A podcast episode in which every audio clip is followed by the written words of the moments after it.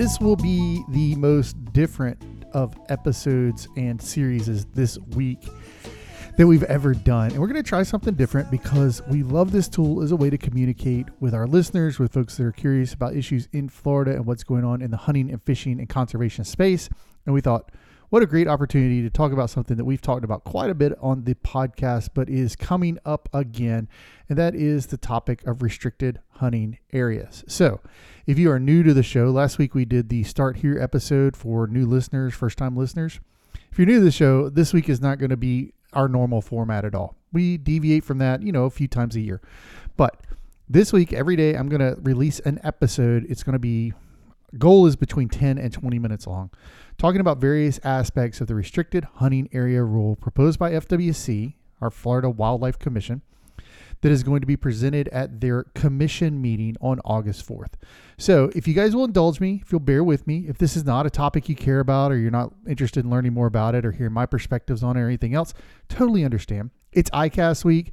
I'm going to be at iCast this week. I'm super excited, but we wanted to get this information out there. It's a good opportunity for us to get this information out there, and it's a great tool for us to be able to communicate it well in a, an effective, hopefully clear and concise way. Um, I get asked a lot by a lot of listeners who have listened to our show for a long time. Yeah, what is that with the restricted hunting areas? Because it's a thing that we have talked about before. So Let me let me level set here. That's what today's episode is going to be about. It's kind of setting a baseline for the discussion for the rest of the week. You guys feel free to reach out and ping me, text me, call me, D M me if you have any questions about this, and I'll do my best to get back to you on it. I may farm it out some because I've got a bunch of folks that are just as informed on this as I am. Been helping me kind of put together some positions and things. But first off, let me go ahead and give you some vocabulary. We are going to talk this week about restricted hunting areas, and I'm going to refer to them pretty frequently as R H As. So if you hear me say R H A, I mean restricted hunting area. We have done at this point four podcasts on restricted hunting areas. Uh, I don't have the numbers in front of me. I'll try to get those and put them into the show notes for you guys. But we did one back in the fall. Dan Daniels joined us, and he and I debated around the merits of R H As. And then we did another one, uh, I think in January of twenty twenty-one, where Dan joined me again and we bandied about restricted hunting areas. And then we did what's called a bonus episode in the last month or so, where we have the commissioners meeting from February. And we have kind of the raw audio from that commissioners meeting. We put that out there for you guys to listen to. Uh, so you could, you could kind of hear the commissioner's thought on the proposed rule. And then about two and a half, three years ago, I know this number by heart because it's the only one we ever did this way. Episode eighty-one and a half was actually on the Castleberry restricted hunting area. This is the first episode I ever did by myself without Nate or Emily. So all that's to say, there's a lot of other information out there. Uh, if you listen to those, we learn things over time. Stuff changes, positions change a little bit because we, we learn new information. So it's one of the things we've always committed to you guys is we are okay saying we're wrong. We're okay learning. We're okay uh, taking different perspectives, but we just want to grow and have the conversation. And that's how we really move the ball down the field. So I've mentioned a couple of times here. Again, this episode is going to be baseline setting. I've mentioned the term commissioners meeting.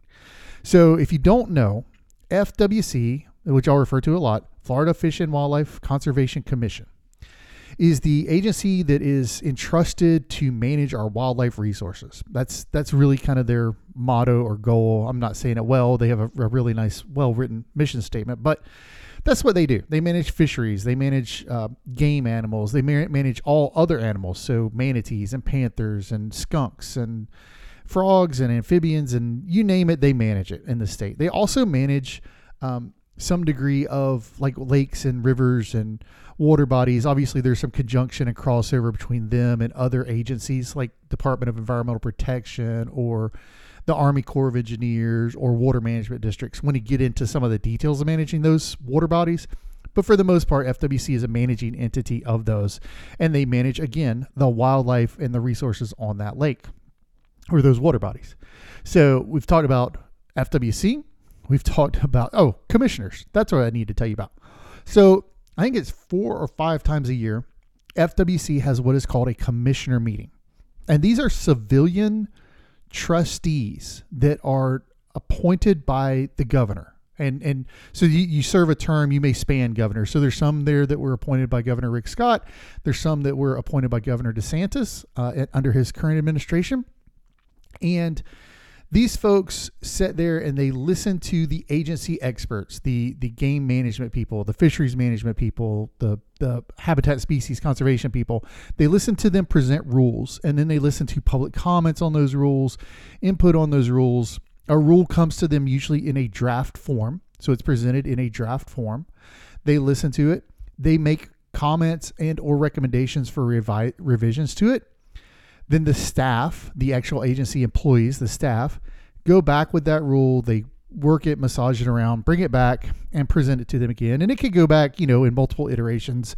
I don't think I've ever seen one more go, go more than three. I'm sure that's happened before, but I, I don't think I've ever seen one go more than draft, draft. And then they bring what's called a final rule, and they bring that, they present it. The commissioners approve it as the final rule, and then it becomes a rule. It basically becomes a enforceable rule by the agency uh, around the idea of wildlife resources, whatever they are again. So that's how the process for getting a rule works within the context of F W C and game management in the state of Florida. All right. Uh, you're going to hear me mention a couple of other words this week. And these are, what I want to do with this episode is take the time to define some of these things you're going to hear me talk about. So one of those is uh, the idea of spatial separation. You're going to hear that term come up quite a bit. And what spatial separation means in, in layman's terms, in, in common vernacular, is it's a space between two things. You have spatial separation. I have spatial separation between me and the doors in my office because I'm not adjacent to them. So uh, in the terms of this conversation we're going to have ab- around R H As is that there is a belief from the agency that spatial separation will lead to a growth in hunter acceptance. And by hunter acceptance, I don't mean hunters accepting it. I mean the general public accepting hunting as a thing that should exist on the landscape. So one of the big problems in the hunting world is people don't accept hunting. They don't approve of hunting. I forget the approval rate. I think it's around eighty-four percent nationally. So eighty-four percent of people approve of hunting. If you start to add words in like elephant hunting or trophy hunting or duck hunting or bear hunting, there's varying levels of where does that land on the approval rating. But generally speaking, the term hunting, eighty-four percent approval rating nationally.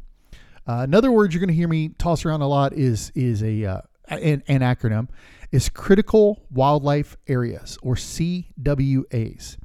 Uh, this is a thing that I'm going to draw some parallels to as the week unfolds to restricted hunting areas. And critical wildlife areas are a thing created by F W C. They are areas of significant importance to wildlife. Uh, I'll make one up, a, a wood stork rookery, which is an endangered bird that we have in Florida. If you decide that they're nesting, let's say on an island in Charlotte Harbor, the agency will send someone out there. They'll do some inspections, some look around, some some uh, surveys and whatnot, and say, yeah, this is an important. This this habitat is so significant and important. You know, it's a five acre island, but these birds use it to nest and to to uh, oh, what is it fledge their young, and we we realize this is significant, so we're going to designate it as a critical wildlife area, a C W A. And when they do that, and you'll hear this again later in the week, but when they do that, they actually will ring it off with signs, and you don't go past those signs. You can't cast past those signs if you're fishing. You can't shoot past those signs if you're hunting. You can't kayak past those signs if you are bird watching or just kayaking. They are legitimately saying, we are putting this island, this space, this whatever, into a preservation mode because it is so significantly important to the wildlife. And the agency, to their credit, does not pass those out like candy. If you had a farm and you said, we need to designate something here as a critical wildlife area, they're going to come do a pretty thorough inspection of it, give it the once over, pretty heavily examine it to determine, does it get a C W A? I'm going to leave that conversation right there for now because I don't want to dive too deep into it today. But C W A, term you're going to hear quite a bit over the next few days. The other things I think that should be given or knowns is if you haven't listened to that bonus episode I mentioned, which was about a month ago, like I said, um, you will hear, you will hear, that was the February Commission meeting. you will hear a developer at the very beginning. You can listen to the first five minutes and get this. You will hear a developer talk about a W M A, Orange Hammock W M A, which is going in in Sarasota County. I think this is the first year of that W M A. Orange Hammock's going to open, and this developer owns a parcel next to it. And and I say this developer, this gentleman may have been representing the developer, but I'm going to call him the developer because it makes the story just easier to tell. But this gentleman um, represents the developer, and he asked the commission to put a buffer into the wildlife management area, the W M A, to protect the folks that are going to be in the development from the fears of gunfire and hunting that goes on in the W M A. If you're not familiar with the W M A, wildlife management areas are managed by F W C. They are parcels of land in the state that are set aside for recreation, and hunting is, to my knowledge, always part of the recreation plan on those. So as well as bird watching and photography and jeeping and lots of other things, but they are limited usually in quota, meaning there's a limited number of folks that can get into them, and you can hunt from edge to edge. It's important to know about that conversation because I think there are some parallels we're going to draw to that conversation as the week unfolds. The other thing that's important to know is uh, the restricted hunting area rule, which I'm going to talk about briefly here in just a second, is uh, it does not impact W M As. So th- that's just an important thing. You're going to hear me refer to it over and over and over again this week. The restricted hunting area rule does not impact W M As. It does not impact federal lands. It does not impact those those types of things that's specified out in the rule. So what is the rule that we're talking about? Restricted hunting area rule um, about, oh, and this history is covered by by George Worth and the director of hunting and game management in that same commission meeting uh, podcast. But briefly, back in the fifties, sixties, uh, municipalities didn't want people hunting on their lakes. So they asked the commission to put a stop to that or create a rule around that. And they created what they called the bird sanctuary rule. The bird sanctuary rule was born, I think, in the late fifties, early sixties. Uh, there's approximately a hundred and some odd of these around the state between bird sanctuaries and R H As. Um, I have that list. I'll, I'll get that detail together. Uh, Bird sanctuaries were not really created to be bird sanctuaries. They were created kind of to be restricted hunting areas. Now I'm I'm interpolating a lot of data here. You can go listen to that commission meeting if you want to make your own, draw your own conclusions around it, but that's kind of why they were created. And over time it was realized that, hey, these aren't really intended to be bird sanctuaries. And out of that rule was born the C W A rule, the critical wildlife area rule. So we have bird sanctuaries. I'm going to say around two thousand ten, eleven, somewhere in there, we said, hey, we need another designation. That is the critical wildlife area designation. And over time, we have created the restricted restricted hunting area designation out of that rule. So part of F W C's goal with this new rule, and this is a correct goal, and I, this is a thing we are, we are, uh, I disagree with the agency on the rule that they presented. But I recognize what they're trying to do, and I want to be f- as fair as I can possibly be as I as I'm unpacking this, because I want you guys to understand where we're coming from on it. Part of the agency's goal is the bird sanctuary rule needs to go away, and I agree with them on that. Bird sanctuaries don't do us any good. The agency doesn't give them out, so they become this kind of confusing thing. And the way it used to work is a municipality would ask the agency for a bird sanctuary. Said that funny. A bird sanctuary. And the agency would say, no, we're not giving you a bird sanctuary. And then they would sue, or they would threat to sue and settle out with the agency for a restricted hunting area of some iteration. Uh, the three most recent restricted hunting areas were the, the town of Belle Isle in uh, kind of east of Orlando, the uh, city of Castleberry. The whole city is a restricted hunting area, and Hunters Lake in Pasco County, which is now a restricted hunting area on some of the canals surrounding the lake. So those are the last three R H As that were issued by the commission. All three were issued by the commission uh, through im- memorandum of understanding between F W C and those local municipalities. And all three were issued by vote of the commissioners as a consent agenda item. So it did not come up and get discussed or anything else in front of the commission. It was basically like, hey, here's the consent agenda. Everybody say aye or nay, and it voted and passed.